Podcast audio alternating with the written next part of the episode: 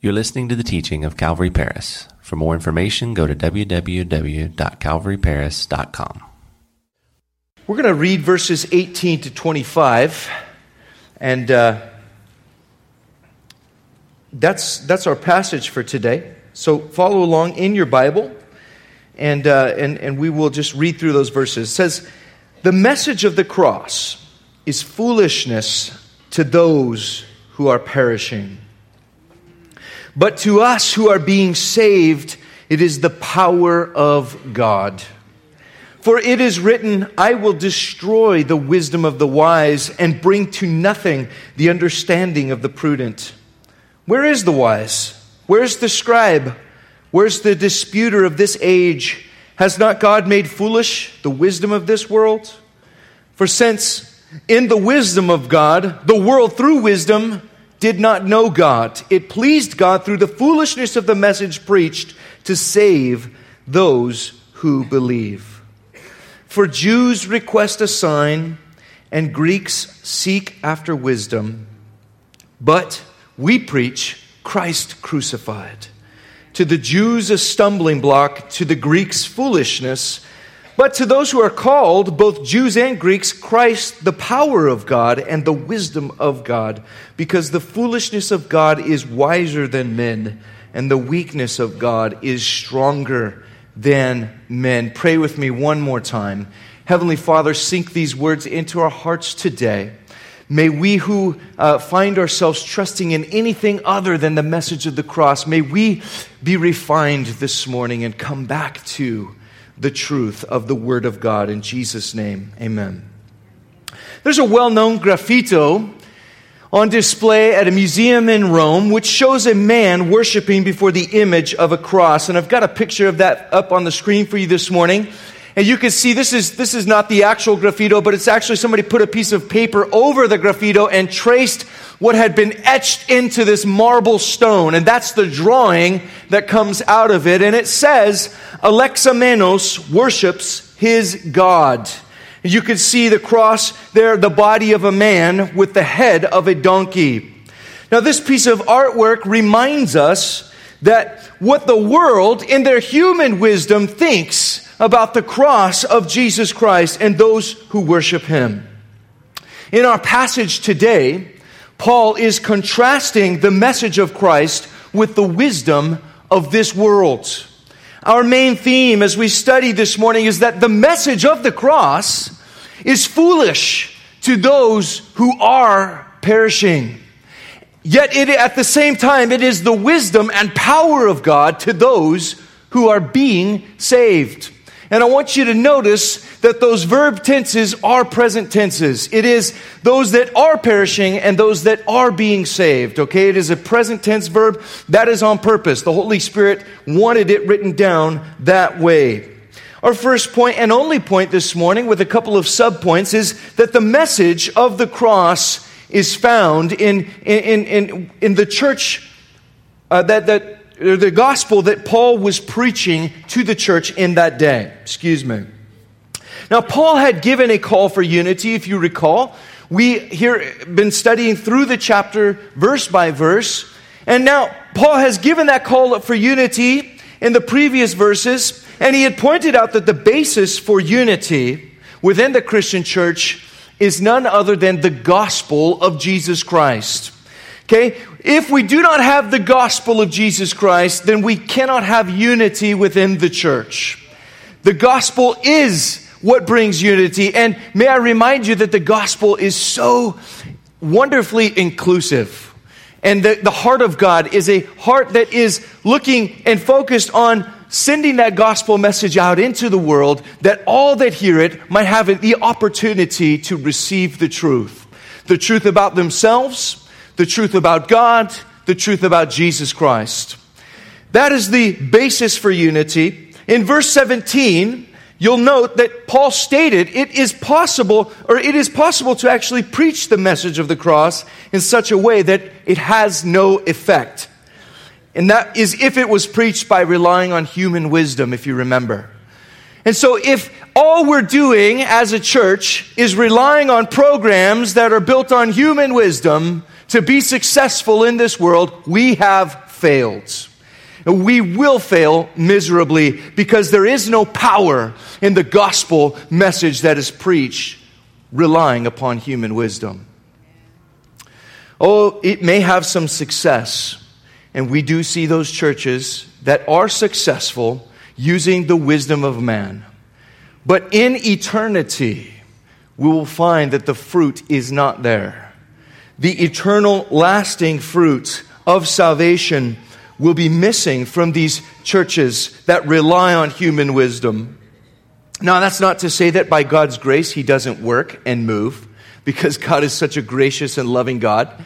He uses uh, even idiots like me to share the gospel and for people to get saved and people to begin to walk with the Lord. So we know it's not the messenger it's the message that God blesses. And, and, and God can work in and through all kinds of different circumstances. What a blessing to know that. But now, Paul takes the thought and he's going to explore it further. He begins to contrast the wisdom of the world with God's wisdom in sending Jesus Christ to die for the sins of the world. And we need to talk for a moment about this message of the cross.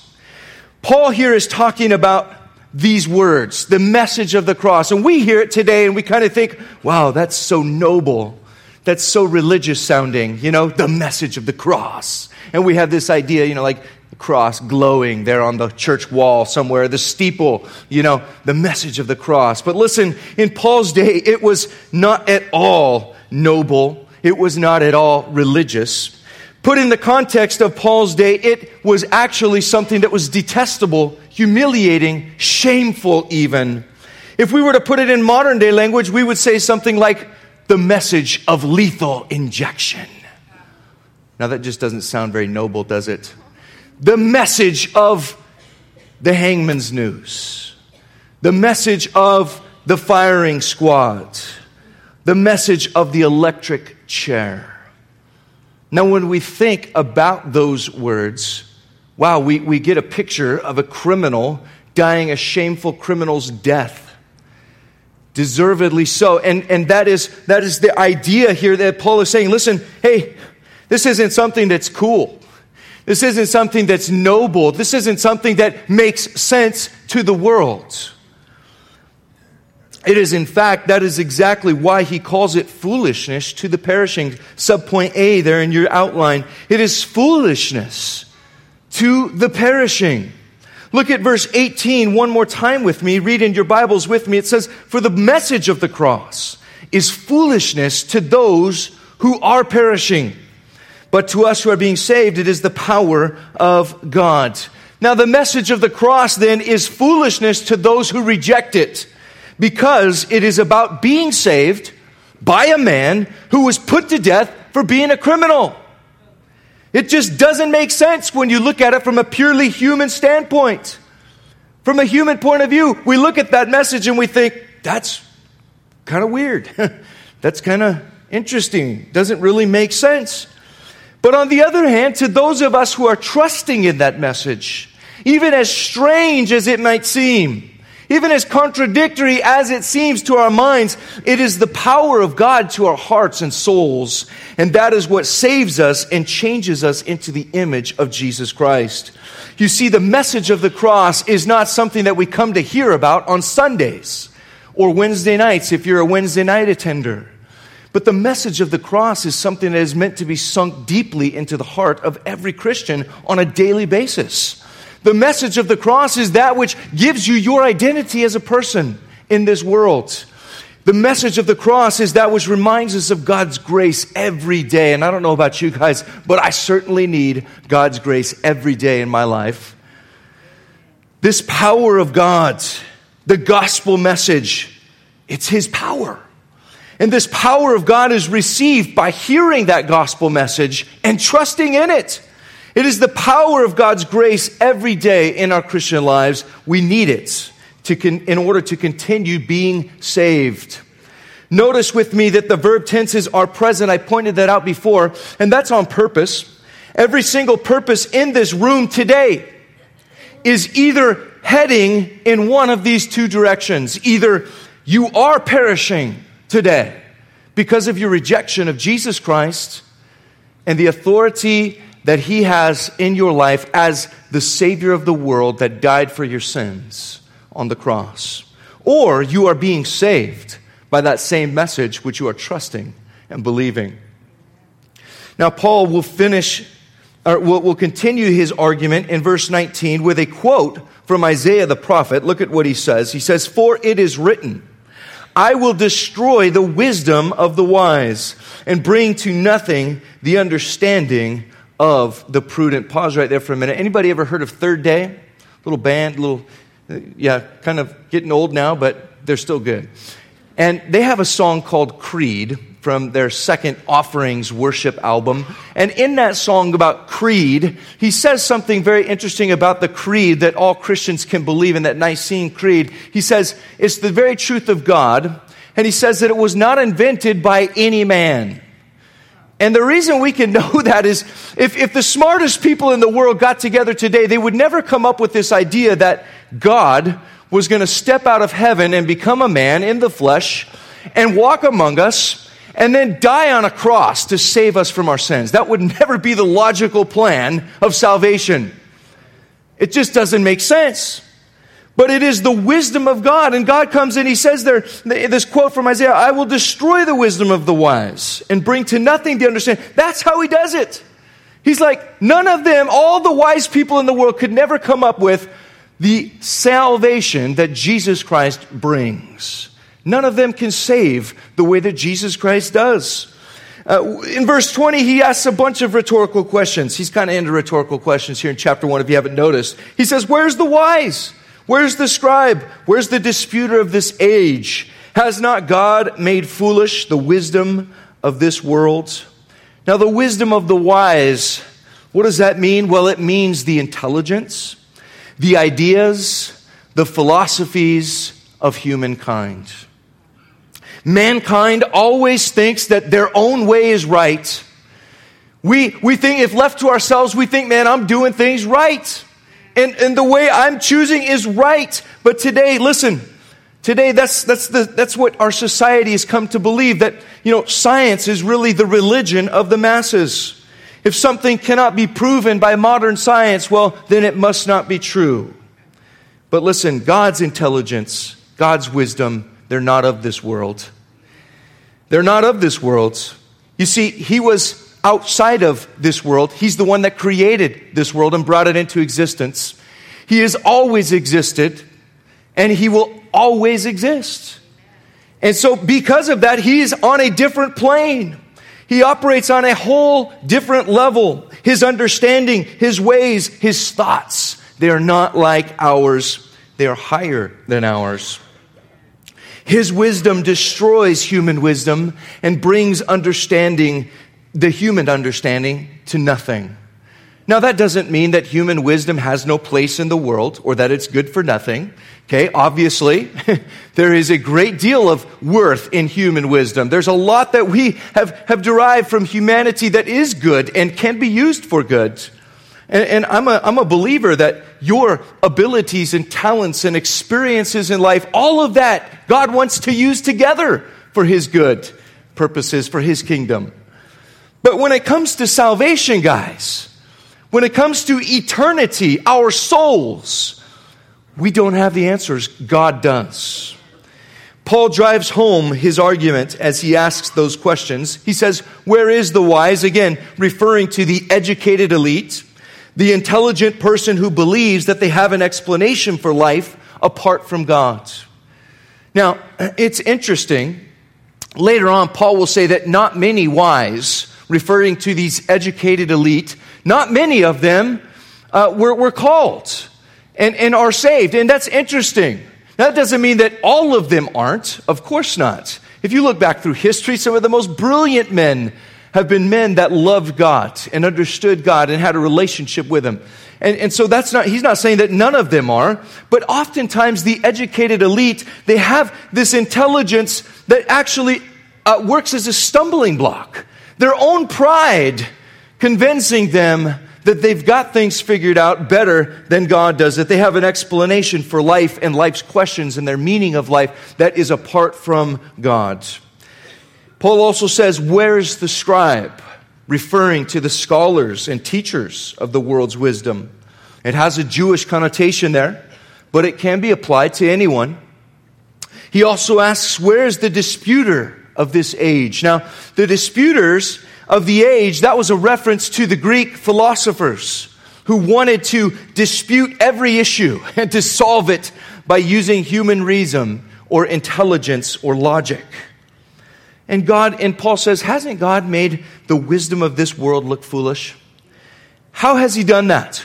Specifically because none of them, whether they're wise, whether they're scribes, whether they're disputers of this age, none of them, in all of their wisdom and all of their intelligence, are able to do what Jesus Christ has done for you and for me this morning. And that is to save us from our sins, to cleanse us from our guilt, to give us a new life in Jesus Christ, to renew our souls and revive us. Only Jesus Christ has accomplished salvation by dying on the cross for our sins. Let's continue following Paul's argument in verse 21. He says, For since in the wisdom of God, the world through wisdom did not know God, it pleased God through the foolishness of the message preached to save those who believe. For Jews request a sign, and Greeks seek after wisdom. Let's stop there for a moment. So basically, Paul's saying, listen, it was God's plan all along that humankind would not know him through human wisdom, but rather we would come to know God through the message of the cross. In the Old Testament, God set up the sacrificial system, the Levitical priesthood. He set up the Sabbath system and the, the system of sevens and all of that. And through his people, Israel, living as a living testimony in the world, he revealed himself to mankind. But in the New Testament, God is revealed through Jesus Christ. God the Father and his heart and all that he is, it's revealed in the life of Jesus Christ. And so it is God's plan all along that humankind would come to know him through humbling themselves and accepting, receiving the truth about Jesus Christ. You know, there's an assumption today that the smartest and the wisest and most accomplished human beings are the ones who will know the most about God. And here in America, in our celebrity culture, we might throw in, you know, and all the famous actors too. we, we, for some reason, value, they have an outsized uh, opinion, or, uh, you know, we overvalue their opinions, is what I'm trying to say. But really, the truth is that God cannot be known through human wisdom.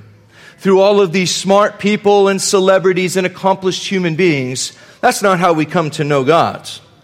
That's why you can have the smartest and most intelligent man or woman on the planet, yet when it comes to knowledge of God, a four year old child can know more about God than that man or woman. Interestingly, it is often the most educated and intelligent people, I've said this before, who often have the least to do with God. Their trust is in themselves and in their knowledge, which sadly cannot save their soul.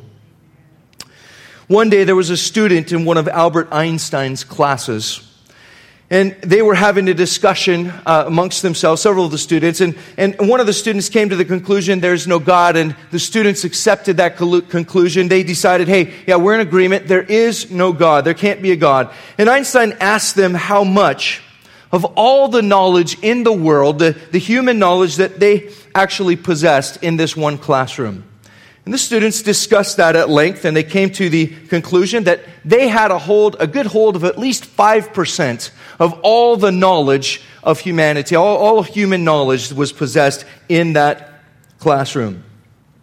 Well, Einstein thought that that was a very generous estimate, first of all.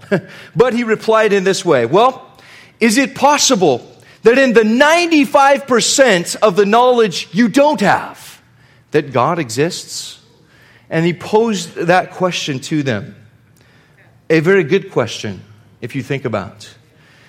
You know, because probably in, in this room, we have at least 20% of all the knowledge of the world, right? I mean,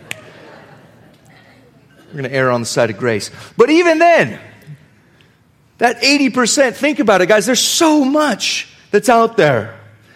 Even science today discovers new things all the time. It's kind of interesting to watch science, actually, watching them change some of their uh, observations and things like that and the theories. And it's very interesting to see all of the changes that happen. But you know what? God never changes. God is the same yesterday, today, and forever. The moral principles that he teaches us in the Word of God, they come from his very nature, who he is. They will never change. They cannot change. And for us to come to Jesus and to humble ourselves and to receive him, is to receive God and His truth into our lives. And it's a humbling thing. And that's why God set it up this way. Because no man is going to glory in His presence. No man is going to come to heaven and say, I got here because I'm so smart. I got here because I'm so strong. I got here because I'm so great. No, we're going to all say the same thing. We're going to take our crowns and throw them before the feet of God and say, Praise you, Jesus.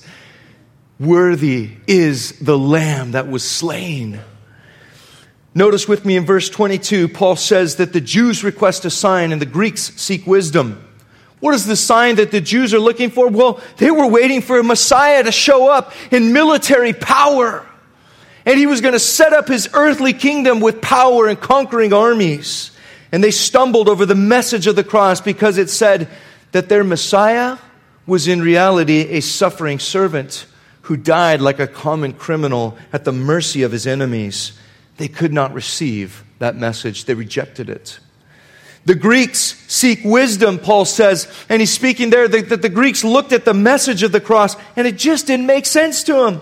They looked at it as an explanation and, and they looked to wisdom to explain life and to explain the, the, the, the meaning of life and the purpose of life through philosophy. But their pursuit of wisdom didn't include God's salvation through Jesus Christ. Instead, they rejected that, and so they stumbled at the message of the cross. Listen, seeking after wisdom is not wrong. That was not the problem with the Greeks, it was their rejection of God's wisdom that was the problem. True and deep knowledge of God can only come through accepting and trusting in the truths of the cross. It actually pleased God to do things this way, Paul says. It is through preaching the foolishness of this message that people are saved. And on this note, I have some application for you that are Christians here at Calvary Chapel of Paris. And that is the majority of us. We're here because we know the Lord. We've accepted the message of the cross in our lives. But the application for you today is listen, it's through preaching the foolishness, the foolish, the foolishness of the message. I'm making a fool of myself here. But it's the foolishness of the message that is actually the power of God. So listen, it doesn't rely on you. You don't have to have some amazing speech prepared, you know, to lay down in front of your coworkers when it's time to share the gospel. No, just choke it out however you want, you know? Just spill it. And, and you know what? It's the power of God. It has nothing to do with you. The foolishness of the message is the power of God. So that's why God uses people like us He's able to use us because if we will just you know, spill the beans, spread the message, God uses that message to really do what He does in people's lives. All that we're called to do is be faithful, to be faithful in sharing that simple message and leave the results up to God. You know what? Your coworkers might be angry at you for sharing that message at first, but that's okay. Just leave the results up to the Lord. People might shun you for a little while after you share that message, but that's okay. Leave the results up to God. You know what I found is that oftentimes when people went through hurtful things in their lives or they were hurting, that's when they come back to you and they're like, hey man, remember when you talked to me about Jesus? I think I could use him right now. And they begin to open up that door. Listen, by you sharing the gospel, God does the work. So let's be faithful to share the message of the good news with those that we can. And we should do this because subpoint B says it is the power of God to those being saved. And we've already talked about that several times, but read verse 23 and 24 with me. It says, But we preach Christ crucified to the Jews, stumbling block, and to the Greeks, foolishness. But to those who are called, both Jews and Greeks, Christ, the power of God and the wisdom of God, because the foolishness of God is wiser than men, and the weakness of God is stronger than men. Notice, first of all, that God calls all human beings, regardless of their ethnic background, regardless of the color of their skin, He calls all to repent from sin, to turn to Him and believe the message about Jesus Christ, the Savior of the world. I love that. I love the fact that God does not see color, He sees character. He sees the character of our hearts and He calls all Greeks, Jews, doesn't matter. Hey, here's the gospel it levels the playing field, and, and God is not a respecter of persons. He doesn't respect one higher than the other. God is perfectly just. And I love that about our God. And really, that is the common ground and brings the unity that we're looking for the message of the cross. Now, the call to the world comes through preaching Christ crucified, Paul says in verse 23. Now, that phrase, Christ crucified, I want you to look at that. If you write in your Bibles, underline that because it's very significant here. Christ means Messiah, and it depicts strength, it depicts power of God's. But crucified was the common criminal's torture and death experience in the Roman Empire. And it depicts weakness and humility. So Christ crucified is this powerful statement about God's power, God's strength, God's wisdom displayed in weakness and humility. He puts them together, and to put them together, it's really an oxymoron. They just don't seem to go well together. And yet, this is what Paul preached.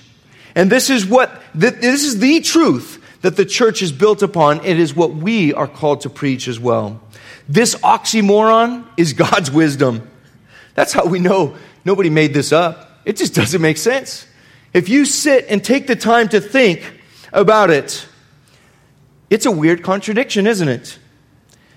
And if you don't find that to be true, you probably haven't thought about it long enough and hard enough. Yet, with all of its contradictions and demands, we are called to accept its truths and to receive Jesus Christ as Savior. This requires us to humble ourselves and to take our human knowledge, our human instinct, our human logic, and factor into all of it that God loves us and sent his only begotten Son to die for our sins so that we can be forgiven and restored. Every pulpit in every church should preach Christ crucified. There was once a strong church that inscribed those words into a stone archway where the people would enter into the churchyard. We preach Christ crucified, it said above the arch. But over time, two things happened. First, that church lost its passion for Jesus Christ and the good news about him. And second, an ivy vine began to grow up the side of the archway there. And the growth of the ivy on the archway became a symbol of what was happening spiritually within that church as it covered up the message on that archway. Where it had originally stated boldly, We preach Christ crucified, the ivy grew over and covered crucified until it said, We preach Christ. The church started preaching that Jesus was a great example, a great example of a moral life, someone to be upheld and, and followed. And instead of talking about sin, instead of talking about the blood that Jesus spilt for the sins of the whole world and the pain and the cost, the church talked about Jesus, our moral example. Next, the ivy continued to grow until it now covered the words Christ, uh, Christ crucified, and all you could say, see was, We preach. You see, the church had even lost the message of Jesus. And as the church preached about social justice and politics and modern day psychology took center stage, Jesus became just a name that was mentioned and thrown around to prove a point of view or to advance someone's perspective. Then finally, the ivory covered everything except for that word we. The church had finally become just a social gathering place that was all about the people and no longer about God. Calvary Chapel must not become that kind of a church. We must fight the good fight. We must hold fast to the truth of sound doctrine that comes to us from the Word of God, no matter what the cost. The Jews stumbled over the cross because it scandalized them. It was a scandal to them. And the Greeks stumbled over the cross because it was intellectually foolish. But God didn't care to change his plan based on the human polls. He didn't take the human polls and say, okay, I guess we should go with something that's a little more palatable. He stuck to what the truth is. And that is that you and I are sinners in need of a Savior. And that He sent His Son, Jesus, because He loves the world, to die for our sins and to take our place that we might be forgiven, those that believe and receive that truth. Let's take a minute today and look at today's wisdom, what our society trusts in, the, the wisdom of this world. Listen, today's wisdom, a lot of it is based on what science tells us.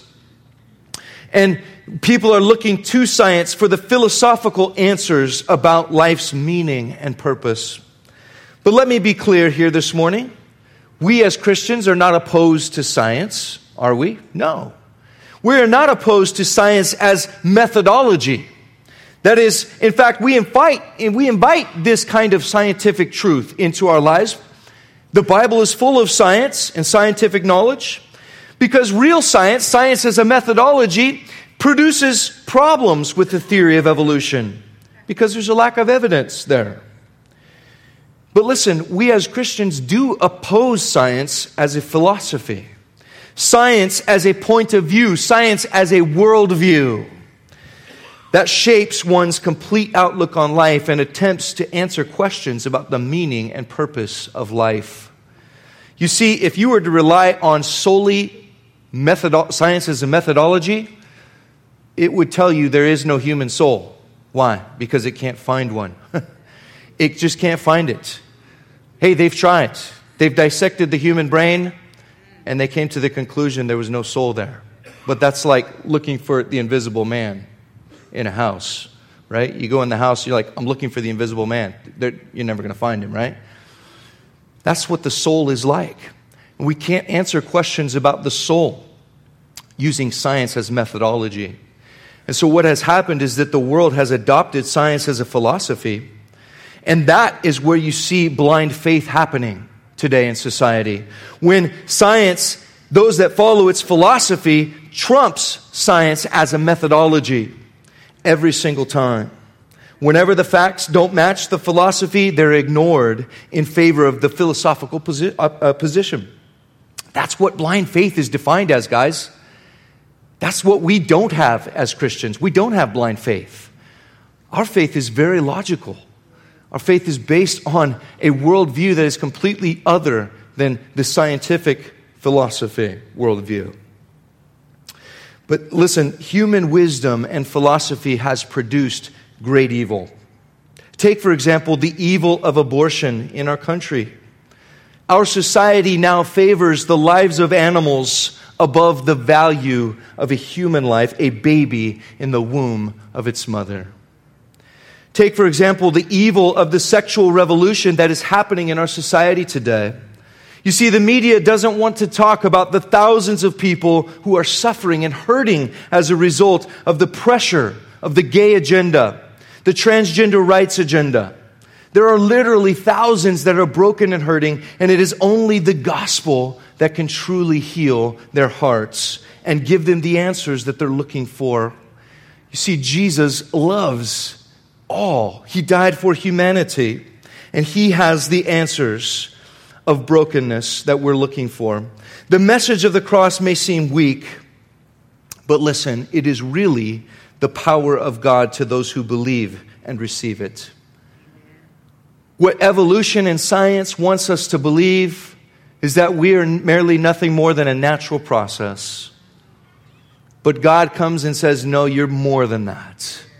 He restores the human dignity and he says, No, you're created in my image. You have a soul that's going to last for eternity, and that soul is either perishing or being saved.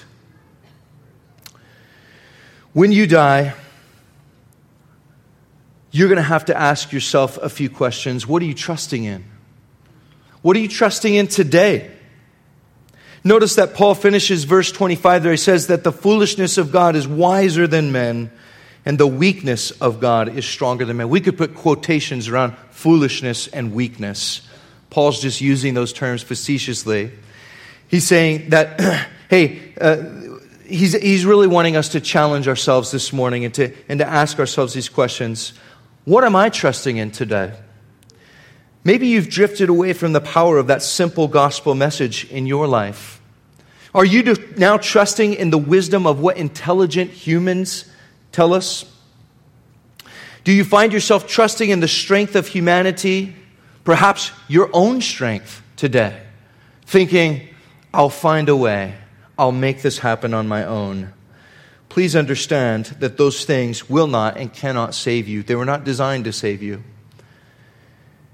When you die, you're going to stand before the Lord, as I said, the God of the universe, the God of Israel, the God of this Bible.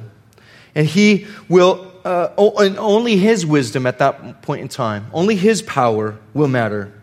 Only trusting in the truth of Jesus Christ will save you from your sin and the consequences of your choices. I read an interesting article from USA Today, and I'm closing with this. But in this article from USA Today, about a week and a half ago, came out, and it was about the Justice League's new movie. Any comic book movie fans out there? Anybody brave enough to raise their hand? All right, okay. I, I like some of them, just so you know, myself. I think they're fun.